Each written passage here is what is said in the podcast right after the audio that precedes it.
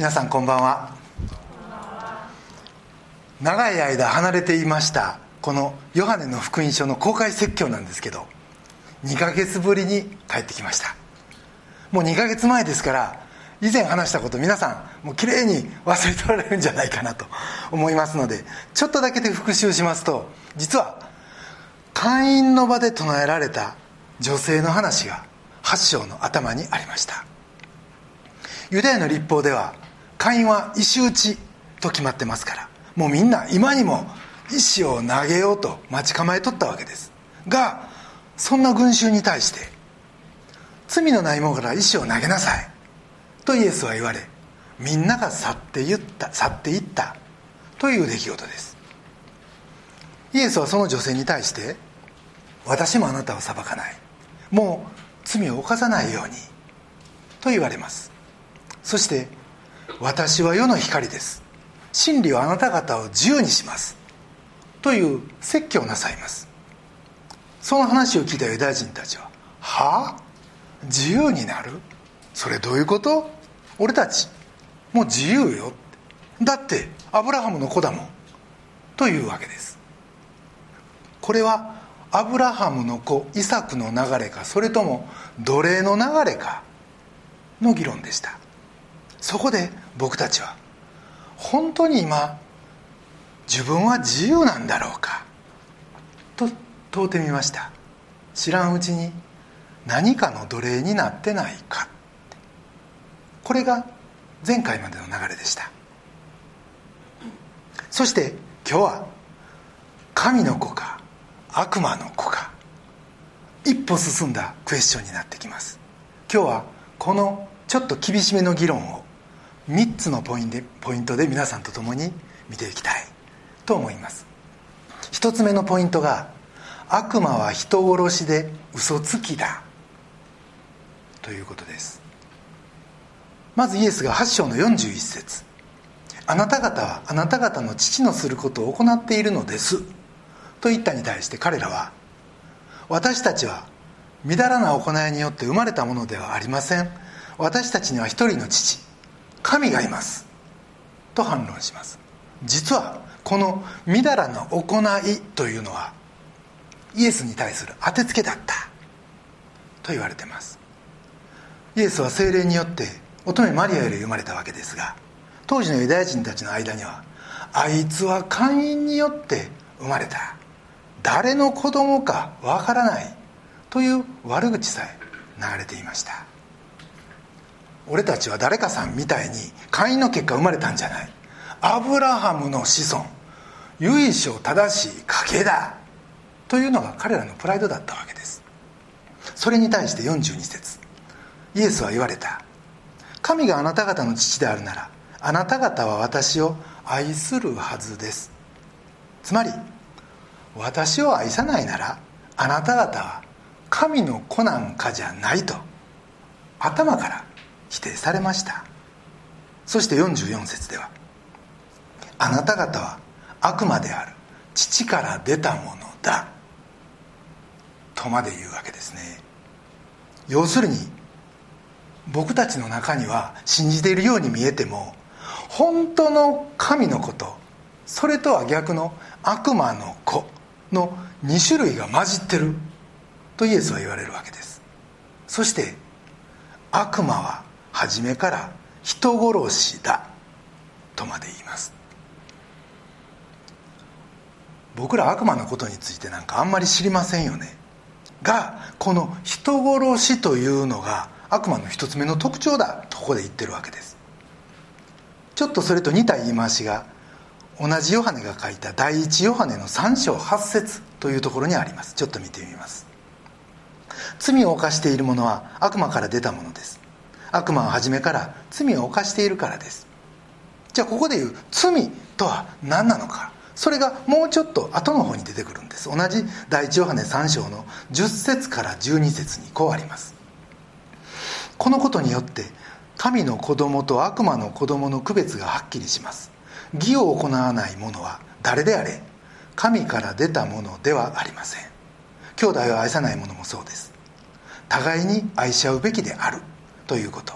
それがあなた方が初めから聞いている指針です。カインのようになってはいけません。彼が悪いものから出たもので自分の兄弟を殺しました。なぜ殺したんでしょうか。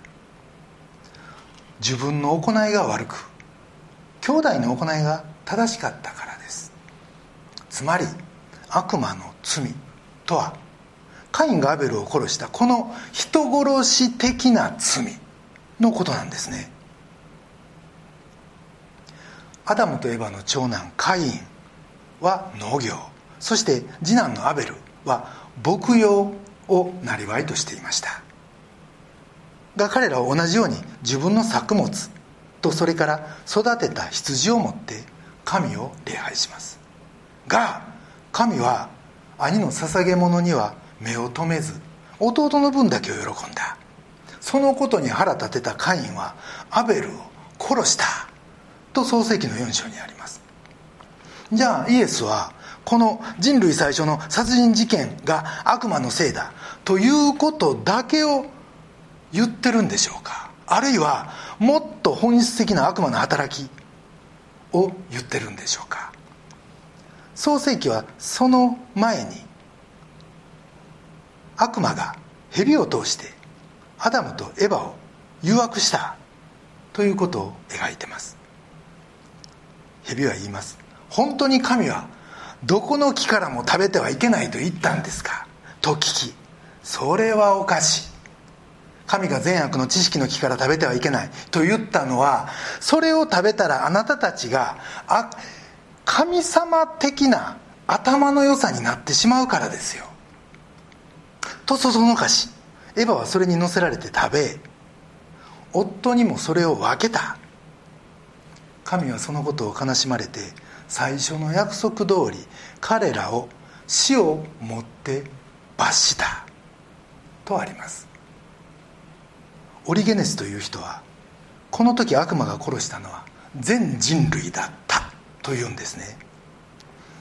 それは全ての人がアダムによって死んだからと言いますつまり悪魔はカインの事件の前に全ての人類を死に追いやってたその意味で悪魔は本当の人殺しなんだ。というわけです。そしてもう一つの悪魔の特徴というのが44節です。彼は偽り者また偽りの父という部分です。先ほどのカインの殺人事件ではですねまずさあ野原に行こうとアベルを誘うわけです。聖書にはそこまで書かれてませんけれどもカインは違う目的でアベルを探し連れ出した誘い出したに違いない。ここにまず嘘があります。そしてもちろん蛇がアダムとエバを誘惑した時もやっぱり嘘がありました。神は本当にどれも食べるなと言ったんですかと揺さぶった上で絶対死にませんと決定的な嘘をつきます。この根源的な嘘こそが悪魔の本質。とイエスは言ってるわけですね。人間はこんなふうに神の真理につくかそれとも悪魔の偽りにつくかの2種類に分かれる。真ん中はない。とイエスは言うわけです。さらに悪魔は偽りを言う時自分の本性から話します。これは悪魔が嘘を言う時はそれが本音やということです。自信たっぷりやということです。ドギマギしてないということです。それは悪魔の子も同じでもうそうなるとあ言葉だけじゃないって。そのこの存在そのものがもう神に対する偽りだ。人間はこのようにも本質的に2種類に分かれるんだ。というわけです。悪魔は人殺しで嘘をつき。これが1つ目のポイントになります。2つ目のポイントはその2種類の行い2種類のこのグループは行いと愛によって識別できる。大事なのは行いと愛だ。っていうことです。実はこういったことはイエスが登場する前からユダヤ人は知ってました。がイエスはここでこの2組はまずイエスに対する態度の違いで識別できる。というんですね。39節から41節にこうあります。イエスは彼らに言われた。あなた方がアブラハムの子供であるならアブラハムの技を行うはずです。ところが今あなた方は神から聞いた真理をあなた方に語ったものである。この私を殺そうとしています。アブラハムはそのようなことはしませんでした。あなた方はあなた方の父がすることを行っているのです。つまり行いを見たらどっちグループがはっきりするって。そしてあなた方見てたらどう見てもあっち側だよねというわけです。さらにこんなふうに言います。42節。イエスは言われた。神があなた方の父であるならあなた方は私を愛するはずです。つまりここに愛という言葉が出てきてる。もう一つの決め手は愛だというんです。あなた方は本当に私の父を父としてるなら私も愛するはずだし逆に神の子である私を愛さないというならあなた方は神の子じゃないって。第一ヨハネの5章1節にはこんな御言葉があるんです。イエスがキリストであると信じる者は皆神から生まれたのです。産んでくださった方を愛する者はその方から生まれたものも愛しますと。もしあなたが神を愛するなら同じ父から生まれたイエスのことも自分の兄さんなんだから愛するはずだ。というわけです。これどういうことかっていうとですね皆さん家業って聞かれたことありますよね。家の業です。まあ今はサラリーマン多いのでそういう言い方も減りましたけどこの家に生まれたらこの仕事だというのが本来代々続いてですねその家の家業当然すべき仕事になっていったわけです。イエスは42節でこう言います。私は神のもとから来てここにいるのですから。いるあここにいるからです。私は自分で来たのではなく神が私を使わされたのです。これは自分はミッションを与えられて神から使わされてきたわけだけどもしあなた方も同じく神から使わされたものでこのミッションを共有するなら同じ神の子でありまた兄でもある。私を愛するはずだ。と言ってるわけです。実は私の母の筋は、まあ、下村家なんですけど江戸時代は4代続いた画家だったみたいです。確か寛月あの寛月ありさの寛月ですけど という名前が4つ並んでてですね系図を見たら残念ながら僕自身にはそういうあのちょっと賜物は伝わってきてないんですけれどもでももしうちが今もそんな画家の家系やったらおそらく親と僕の関係それと僕と子供たちの関係も違ってたやろなと思うわけです。愛情とか連帯というこれは同じ目標同じ方向性というのを持ってる時にいよいよ緊密になってくるからです。実はですね気が合うとか愛してるとかこれもいいです。でもそれはどっかも自分中心的な尺度であって本当の愛情というのは緊密な連帯感というのはその愛し合ってるものが同じミッションに向かう中で同じ生き方する中で同労意識を持つ中で生まれてくる気がします。結婚した2人も実は最初はフェイス2フェイス向き合ってたらいいと思うんですね。でもどこかからショルダートゥショルダーつまり同じ方向に向かって歩み始めることで本当の意味での愛が育ちそしてそれが不動のパートナーシップになっていくんだという話を聞いたことがあります。パウロは第一コリントの13章で有名な「愛の賛歌」を歌ってます。4節5節7節にこういう言葉が並んでるんですね。愛は自慢せず傲慢になりません。自分で利益を求めず全てを耐え全てを信じ全てを望み全てを忍びます。ここで言ってるのは本当の愛情というのは自分を愛してほしいというところにとどまるんじゃなく全てを望み全てを忍ぶという生き方のことで実はこれはおそらくは使命というものが核になって初めてできるんじゃないか。そしてそれはイエスを愛しイエスのために何かをする神の子としての生き方を言ってるような気がするんですね。だから僕自身そんな夫婦関係そしてイエス様関係を築いていきたいそして目指していきたいと今思っています。その2種類は行いと愛によって識別できる。これが2つ目のポイントになります。3つ目のポイントは神の子と悪魔の子。じゃあその神の子と悪魔の子一体何なのかです。いよいよ今日の本題に入っていきます。ここでもう一つのイエスのチャレンジが46節にあります。あなた方のうち誰が私に罪があると責めることができますか？という言葉です。先ほども言いました8章のあの頭の会員の女の出来事あなた方の中で罪のない者だけがまず石を投げなさいとイエスが言ったところ1人去り2人去り結局みんないなくなった。がこれは自分の両親にしっかり問いかけるなら誰もが罪持ってるって。人裁くことなんて誰もできない。ということを表しています。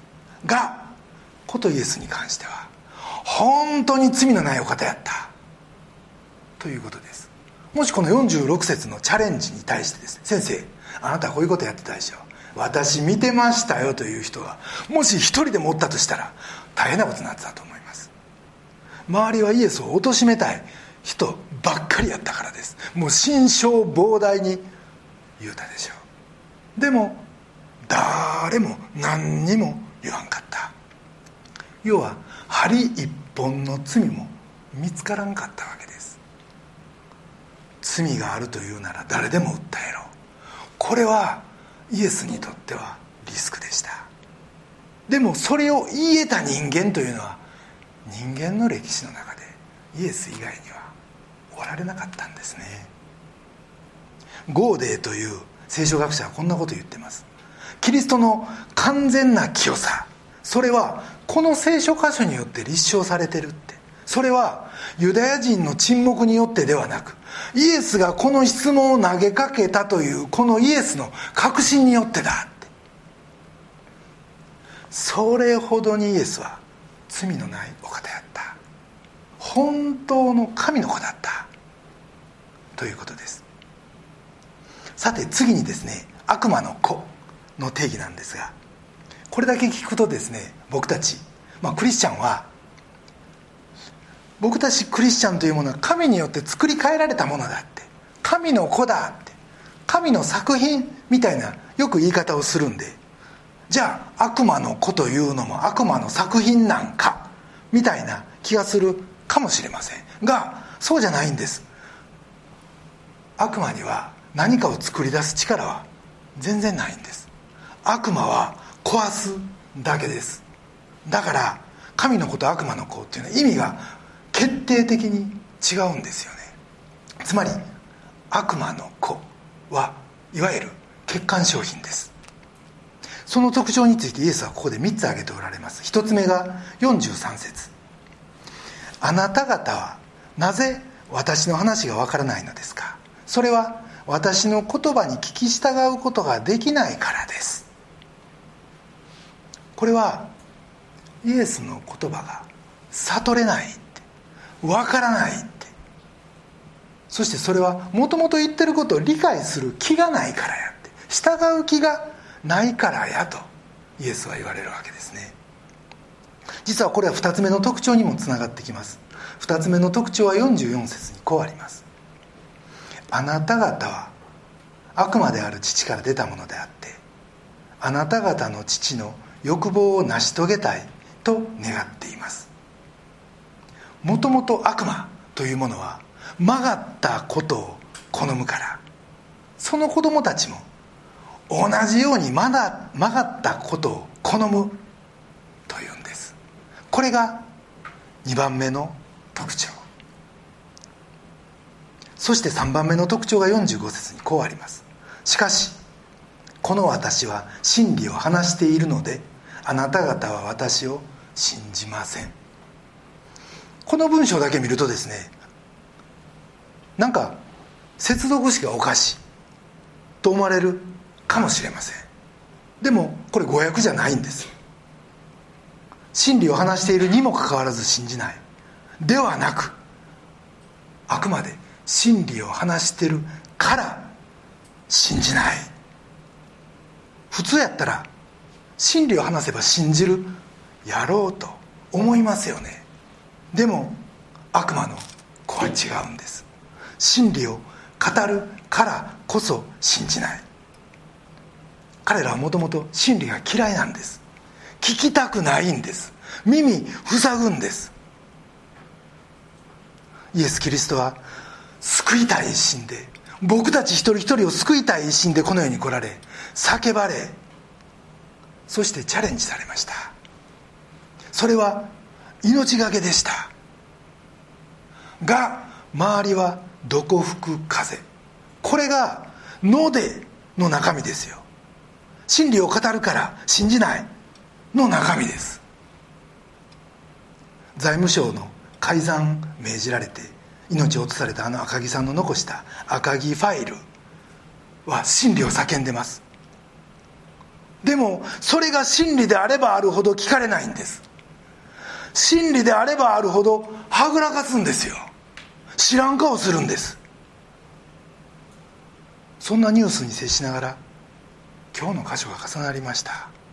まさに真理を話しているので受け入れられない。真理であればあるほどいよいよ遠ざけるって。この日本の政治のために本当に僕たち乗っていかないかと思います。じゃあ逆に神の子はどんな特徴があるのか。それは47節にこうあります。神から出たものは神の言葉に聞き従います、まあ、4月に私の証し集神と共に働くというのをお配りしました。皆さんも受け取っていただけたかとは思います。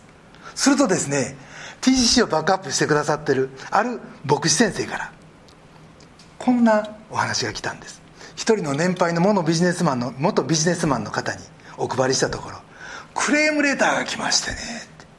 それも長文なのでもうどうしたらいいか迷ったんですけど無視するわけにもいかんしそちらにお送りしていいですか本当に申し訳ないですって。いう連絡いただきました。申し訳ないどころか連絡でありがとうございます。もう間に入ってつらかったでしょうね。ぜひお送りください。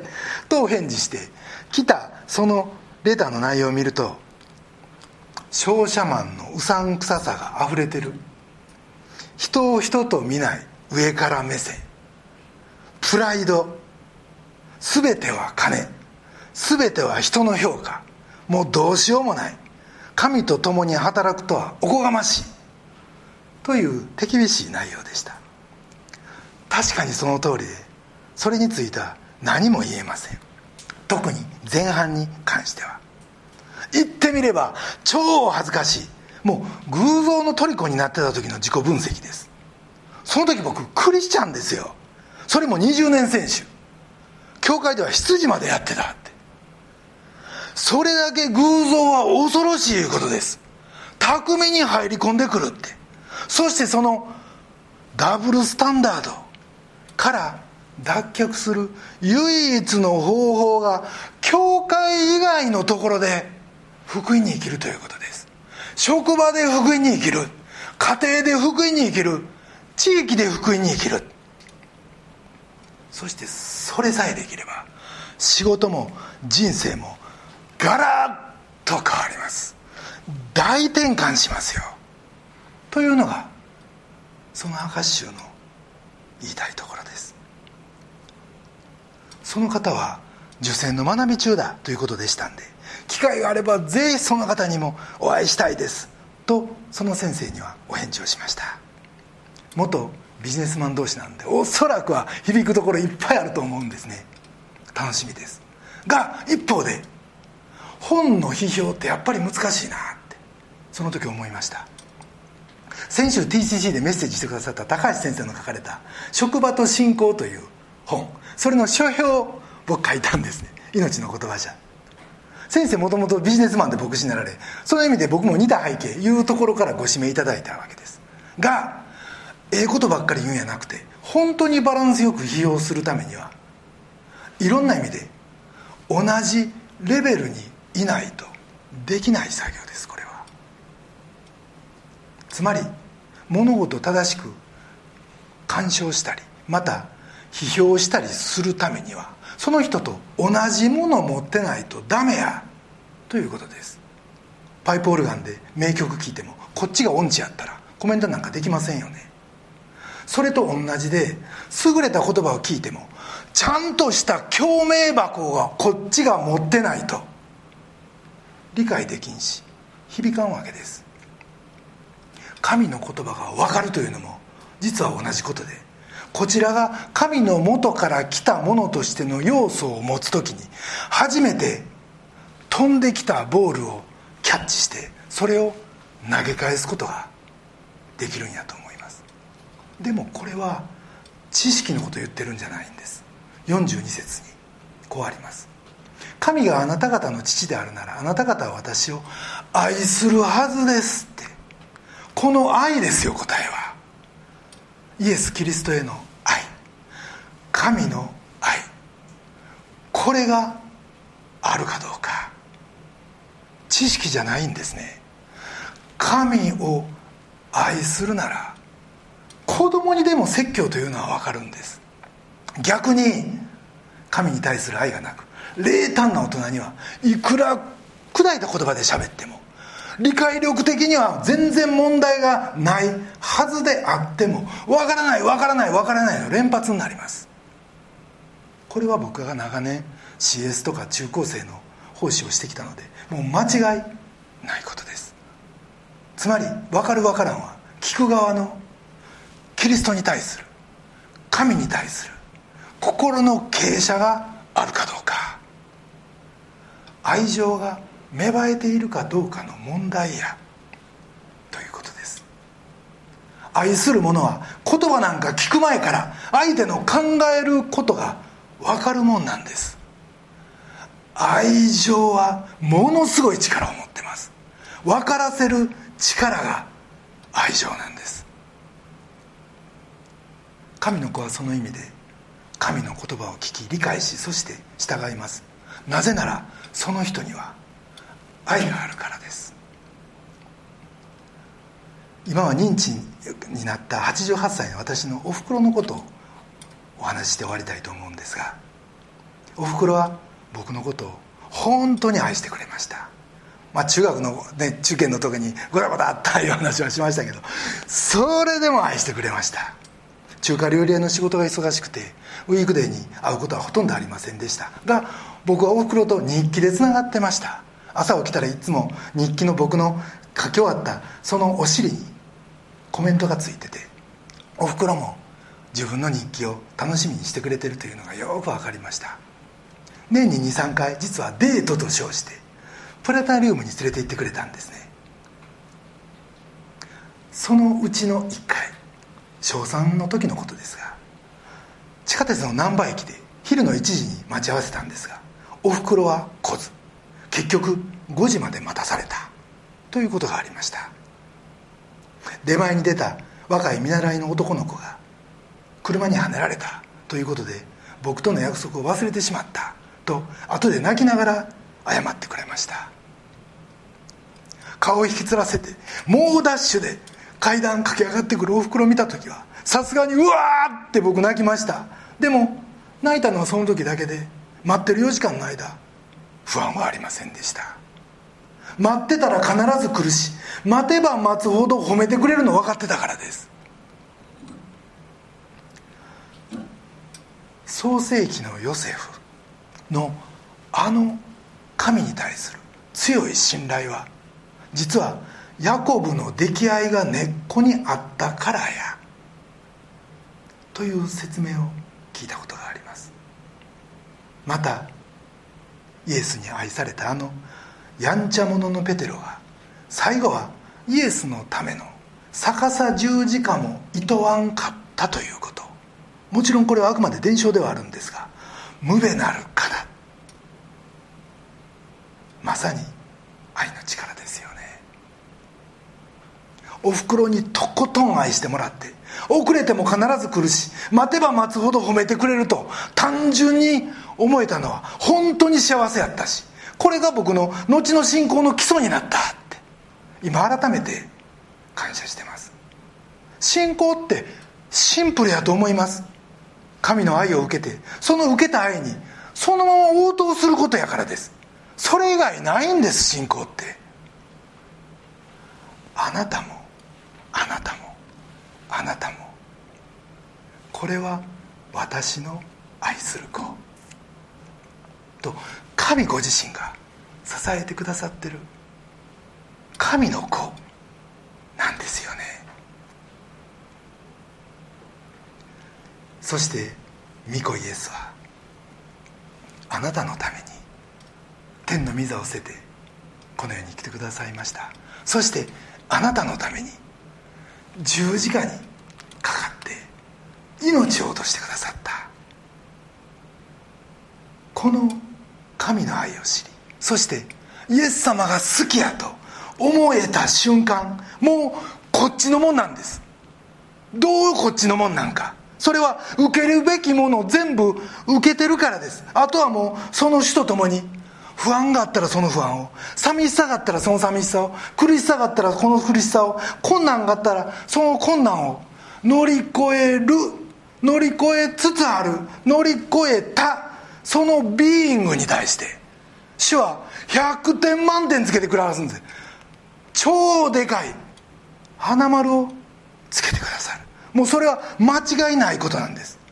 そのことを楽しみに主との次の出会いを待つ。これが僕らのビーイングですよ。これがクリスチャンのビーイングですよ。でもです。もしあの難波事件が今この僕に起こったら少なくともある時よりももう50歳ほど年食ってますからその分いろんなことも経験してるし知恵ついてますからあの4時間もっとおふくろに喜んでもらうような使い方したかなと思います。例えばおふくろ宛ての日記を4時間書くとかですね。もう何でもええんです。もう愛の赴くままです。そうすると何が変わるか。4時間がもっと輝いてくるんです。これがクリスチャンのドゥイングです。皆さんこれは決してマストじゃない。でもプラスの喜びなんですよね。今僕らに与えられてるこの時間。どうせ同じ時間やったら少しでもイエスの喜ぶ使い方で過ごす。Just do it すると何が変わるんか。喜びが増すんです。楽しさが増すんです。待つのが楽しみになるんです。お会いするのがものすごい楽しみになるんです。愛ある関係は気持ちが気持ちが伝わる。全てが分かる。だからこれができるんですね。何やったら喜ばれるか。全部分かってる。何期待されてるか。分かってるんですよ。これが愛の方程式なんじゃないでしょうか。神の子の方程式神の家族の関係。愛ある関係は気持ちが分かるからこれができるんですよね。どうでしょう皆さん。今日からこのシンプルなワクワクライフ始めようじゃありませんか。先ほど悪魔の子は迷いがないと言いました。もうそれに負けんぐらいあんな欠陥商品に負けるはずないんですけどそんなもんに負けんぐらい僕ら神の子も迷いなくストレートに神の愛に信頼しそして神の愛に喜びたいと思います。あなたもあなたもあなたも神の子供なんです。それでは一言お祈りいたします。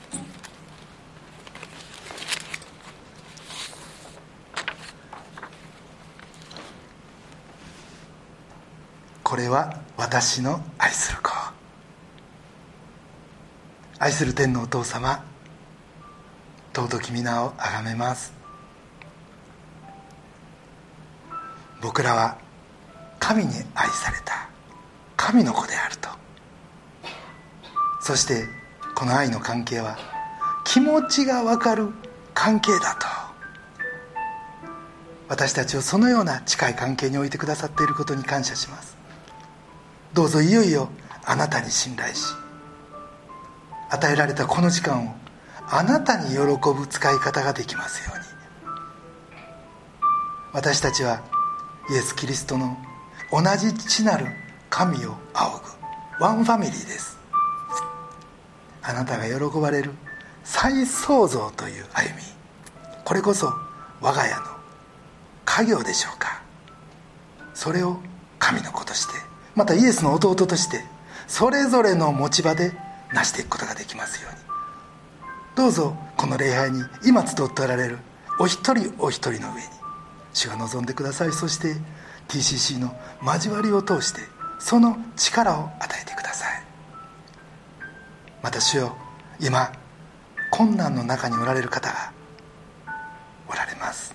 そのことのその方のためにお祈りいたします。どうぞあなたの愛する神の子が困難にかかわらず今平安をいただいているそのビーイングを喜び祝福してください。またその一人一人に天来の御心の癒しと解決をお与えください。そしていただく祝福に満たされた。その先にはヨセフのようにペテロのようにさらに勝ち取っていく祝福進み取っていく祝福あなたの笑顔を笑顔を期待する祝福。その祝福に前進することができますようにお導きください。そしてそのことによってその人の人生がいよいよあなたの栄光あふれる人生となりますように。主の皆によって祝福しお祈りします。アメン。